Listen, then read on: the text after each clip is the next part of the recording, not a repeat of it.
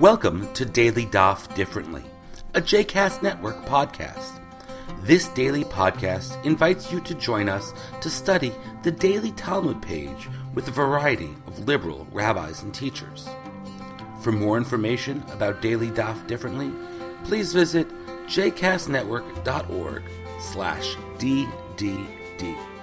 For more information about the other JCast Network podcasts and blogs, please visit jcastnetwork.org.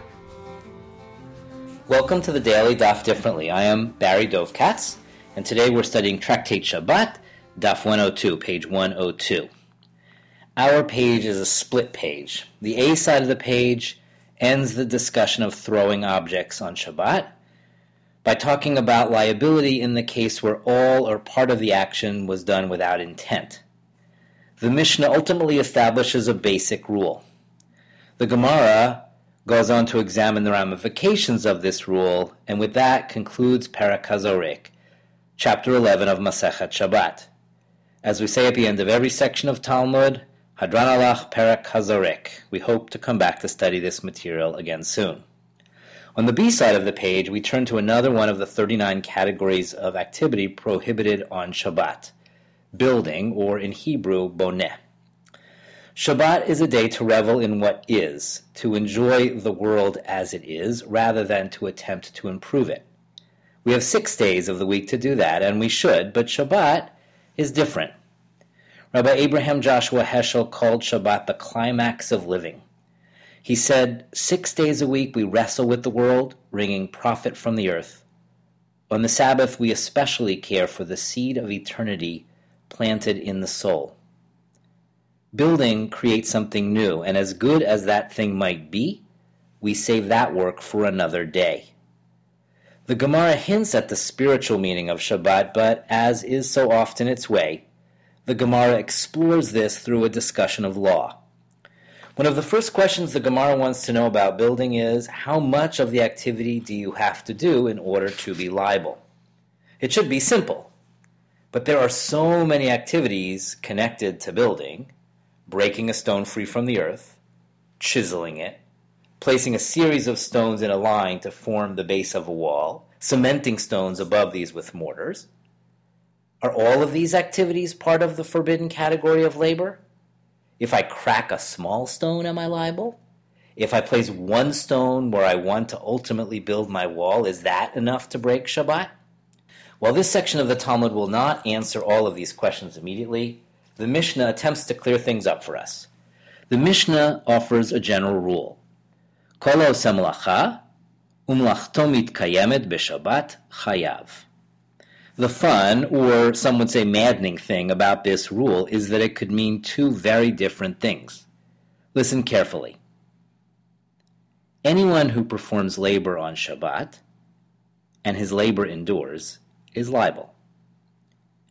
Or, anyone who performs labor and his labor endures on Shabbat is liable. It's a subtle but important difference.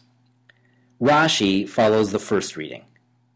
Anyone who performs labor on Shabbat and his labor endures is liable. For Rashi, the preeminent 11th century French commentator, the work that should be avoided is work that you do on Shabbat where the impact of that work on the material environment lasts past Shabbat. That last phrase, a paraphrase from an article by Rabbi Danny Nevins, impact of the work on the material environment lasts past Shabbat. That's the way he defines a work done on Shabbat, but the labor endures. An example of this might be placing large stones in a row as the basis for a wall that you intend to use during the week. You did the work on Shabbat, but even after the work, after Shabbat, the work will endure. In other words, what you did will be useful as you continue building. The Ritva, born in Spain close to 150 years after Rashi died, offers a lower threshold for breaking Shabbat. For him, the work to be avoided also includes work that you did that will only endure on Shabbat. If the Ritva knew about Legos, he might say that building a really big Lego wall on Shabbat is forbidden. Even though it's clear that no one intends a Lego wall to last past a few hours of Shabbat play, that's enough for him. And he would parse the sentence as follows Anyone who performs labor, and his labor endures on Shabbat, just on Shabbat, that person is liable. After the Mishnah, our Gemara will take up questions raised trying to understand the subtleties of this issue. But the way Rashi and the Ritva read the same words in different ways reminds me of a joke. A student is not doing well in Gemara. The rabbi who teaches the class tells him to meet her in the teacher's lounge during a free period and everything will be clear. He shows up during her free period and sees a sign on the door Teachers only, no students allowed. So the student leaves. During class, the rabbi asks him, Why didn't you show up?